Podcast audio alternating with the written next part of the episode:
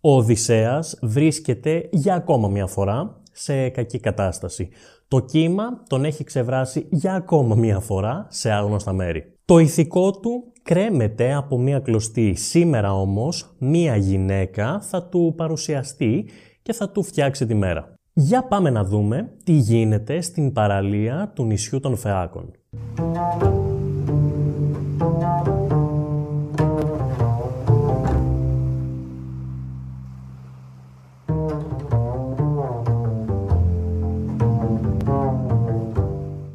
Αγαπητοί φίλοι και αγαπητές φίλες της μυθολογίας, του Project The Mythologist και δική μου, τολμώ να πω, σας καλωσορίζω για ακόμα μια φορά και αυτή την εβδομάδα στο νέο επεισόδιο του επικού podcast, σήμερα με την ραψοδία Ζήτα της Οδύσσιας. Στο επικό podcast, στο οποίο ταξιδεύουμε μαζί με τον Οδυσσέα στην προσπάθειά μας να επιστρέψουμε στην Ιθάκη και ταυτόχρονα τον συνοδεύουμε σε πολύ επικίνδυνες θάλασσες αλλά και ακτές.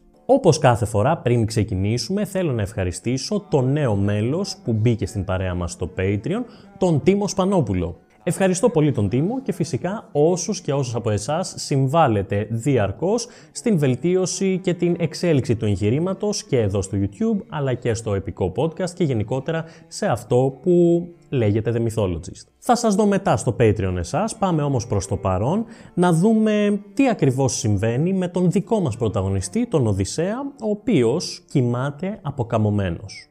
Μην ξεχνάτε, λίγες στιγμές πριν πάλευε για τη ζωή του με τα λυσασμένα κύματα εξαιτίας του Ποσειδώνα. Η ραψοδία Ζήτα της Οδύσσιας ξεκινά με την Αθηνά, η οποία για μία ακόμα φορά είναι μεταμορφωμένη και ταξιδεύει.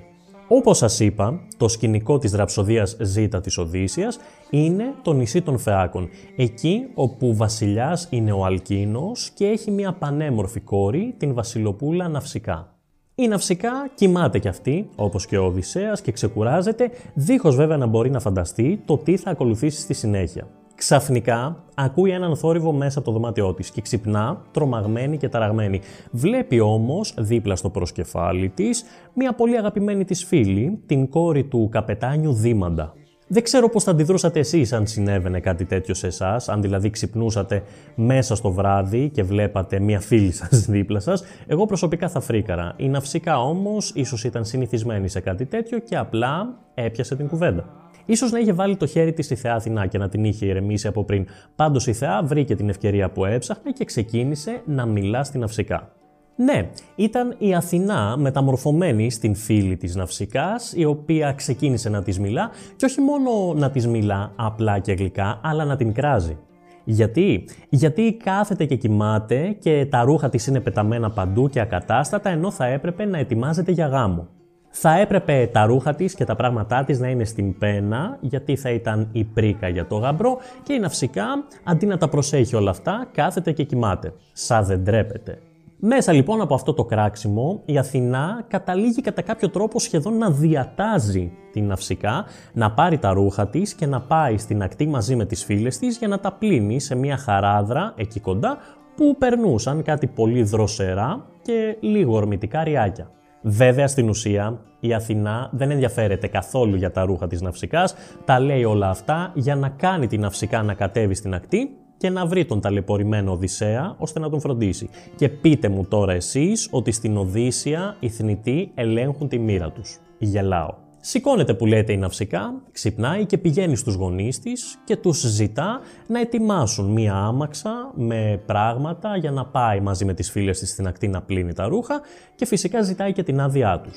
Εκείνοι βέβαια δεν έχουν κάποιο πρόβλημα και την άμαξα της ετοιμάζουν και μάλιστα η μητέρα της βάζει και κάποια αγαθά επάνω, λάδι, κρασί, τροφή. Αναρωτιέμαι τώρα εγώ ποιος θα τα χαρεί όλα αυτά. Πήρε λοιπόν όλα αυτά μαζί της, πήρε και τις φίλες της και κατέβηκαν στην ακτή, εκεί κοντά στη χαράδρα και ξεκίνησαν να πλένουν τα ρούχα τους. Έτριψαν, έπλυναν, πλήθηκαν και οι ίδιες μετά, έβαλαν και τα αρωματικά τους έλαια, κουράστηκαν κάποια στιγμή και πήγαν στην ακρογιαλιά να ξαπλώσουν. Δύσκολη που ήταν η ζωή των ευγενών. Έφαγαν λοιπόν, ήπιαν, ξεκουράστηκαν και ξαφνικά τους ήρθε η όρεξη να παίξουν με μία μπάλα που είχαν πάρει μαζί τους.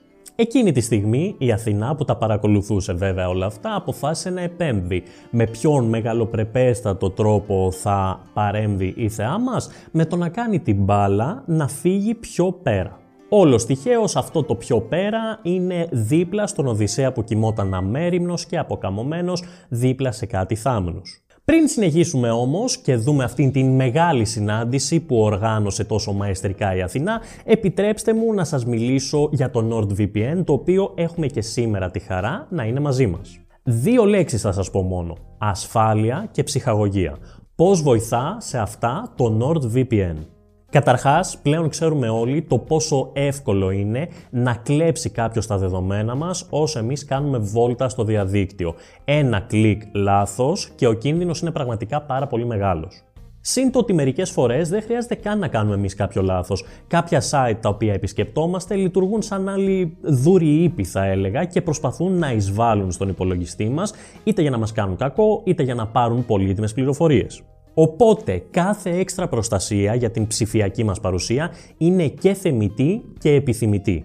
Και εδώ έρχεται το NordVPN, το οποίο θωρακίζει τα δεδομένα μας γιατί τα αποκρυπτογραφεί και μάλιστα με το νέο του Threat Protection αποκρούει και όλες τις απειλές που μπορεί να κάνουν δυνητικά κακό στον υπολογιστή μας. Το ίδιο συμβαίνει αν επιλέξουμε να το βάλουμε και στο κινητό μας γιατί πλέον τη σήμερον ημέρα σερφάρουμε στο διαδίκτυο πάρα πολύ συχνά από το ίδιο μας το χέρι. Και η ψυχαγωγία γιατί, πού κολλάει; Διότι μπορούμε με το NordVPN να παρακολουθήσουμε όποια σειρά και ταινία θέλουμε στις ψηφιακές πλατφόρμες που προηγουμένως ήταν κλειδωμένη για την τοποθεσία και τη χώρα μας.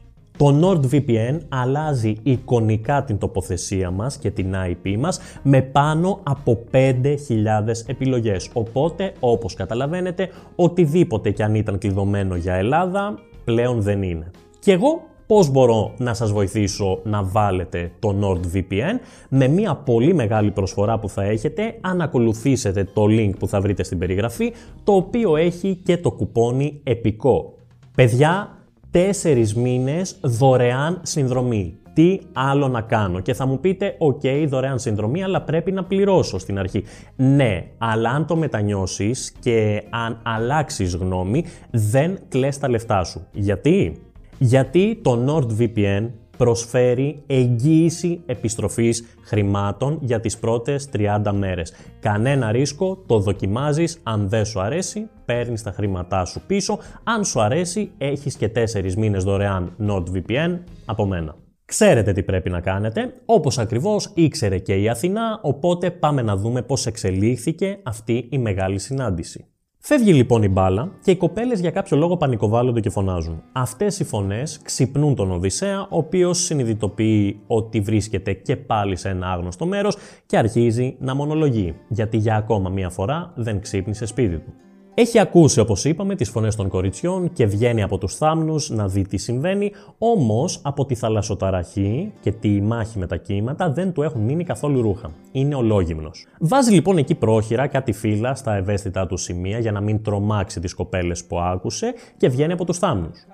Βέβαια, οι κοπέλες τρομάζουν. Ή μάλλον όχι όλες, η ναυσικά έχει πάρει θάρρος από την Αθηνά που επεμβαίνει ξανά και στέκεται απέναντί του.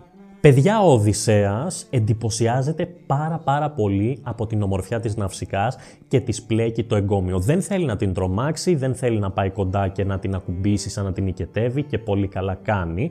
Πρέπει κάποιοι να ακούσουν αυτό που έκανε ο Οδυσσέας και σήμερα. Εν πάση περιπτώσει, της πλέκει το εγκόμιο και πέφτει στα γόνατά του. Δεν μπορεί, της λέει, να ξεχωρίσει καν αν έχει απέναντί του μία θεά σαν την Άρτεμι ή κάποια θνητή. Της διηγείται το πώς έφτασε εκεί και καταλήγει να της ζητήσει βοήθεια. Η κοπέλα τον θαυμάζει για την υπομονή του και για την αντοχή και την επιμονή που έχει δείξει μέσα από τις περιπέτειές του, όπως τις είπε αυτός, και ουσιαστικά δεν πλέκει τόσο το εγκόμιο του Οδυσσέα όσο και εκείνος για την ομορφιά, αλλά τον πενεύει. Του λέει μάλιστα ότι στη χώρα που έφτασε, στο νησί των Θεάκων, θα λάβει όλη την απαραίτητη φιλοξενία που του αρμόζει. Του λέει ότι εδώ βασιλεύει ο Αλκίνος και ότι η ίδια είναι η Ναυσικά, η κόρη του, η κόρη του βασιλιά. Από εδώ και πέρα αρχίζουν οι περιποίησεις. Πρώτα ο Οδυσσέας πλένεται, λούζεται, βάζει τα αρωματικά του έλαια, μετά οι κοπέλες του δίνουν να ντυθεί, τρώνε, πίνουν και περνάνε πάρα πολύ όμορφα. Έχει έρθει η ώρα να πάρουν το δρόμο της επιστροφής και να φέρουν τον Οδυσσέα στο παλάτι. Η Ναυσικά όμως πριν ξεκινήσουν έχει κάτι σημαντικό να του πει. Όλα καλά και όλα ωραία με τους φέακες, έχουν όμως ένα μεγάλο κακό. Είναι κουτσομπόλιδες και αν έχετε ζήσει επαρχία, το καταλαβαίνετε. Γι' αυτό ουσιαστικά τι του λέει. Έτσι όπως θα γυρίζουν προς το παλάτι, ο Οδυσσέας θα πρέπει να μείνει λίγο έξω από τα τείχη για να μην τους δουν οι κάτοικοι μαζί. Αν τους δούνε μαζί θα αρχίσουν οι ερωτήσεις. Ποιος είναι αυτός που είναι μαζί με την Αυσικά, από πού τον έφερε, τι νοσείς εσύ, ξέρετε τώρα πώς πάνε αυτά. Οπότε προφανώς ο Οδυσσέας δέχεται. Να σας πω σε αυτό το σημείο και κάτι άλλο, το οποίο θα αναλύσουμε περισσότερο στο Patreon. Η Ναυσικά ε, την έχει δαγκώσει τη Λαμαρίνα με τον Οδυσσέα και θα ήθελε πάρα πολύ να τον κάνει άντρα της. Εν πάση περιπτώσει, το σχέδιο εξελίσσεται και ο Οδυσσέας, ενώ είναι μόνος του, περνάει από ένα δάσος το οποίο ήταν αφιερωμένο στην Αθηνά. Βρίσκει έτσι την ευκαιρία να προσευχηθεί στην Θεά που τον έχει βοηθήσει πάρα πολύ. Χωρίς όμως αυτό να σημαίνει ότι δεν της παραπονιέται κιόλας γιατί τόσο καιρό τον είχε ξεχάσει. Στην ουσία όμως την παρακαλεί να τον βοηθήσει για ακόμα μια φορά για να βρει τον δρόμο του καθώς πηγαίνει στο παλάτι των Φεάκων. Και αυτή λοιπόν ήταν η σύντομη αλλά αρκετά ενδιαφέρουσα ραψοδία Z. Δεν έχουν γίνει και κοσμοϊστορικά γεγονότα προς το παρόν, όμως από εδώ και πέρα ο Οδυσσέας θα αρχίσει τις διηγήσεις για τις περιπέτειες που έζησε πριν από αυτό το χρονικό σημείο. Εφόσον λοιπόν θα αρχίσει ο Οδυσσέας τις διηγήσεις, θα τις αρχίσω κι εγώ και θα τις ακούσετε κι εσείς. Μέχρι όμως τότε, μέχρι το επόμενό μας επεισόδιο εδώ του Επικού Podcast, εύχομαι σε όλους και σε όλες να είστε καλά και σας περιμένω στο Patreon για την ανάλυση.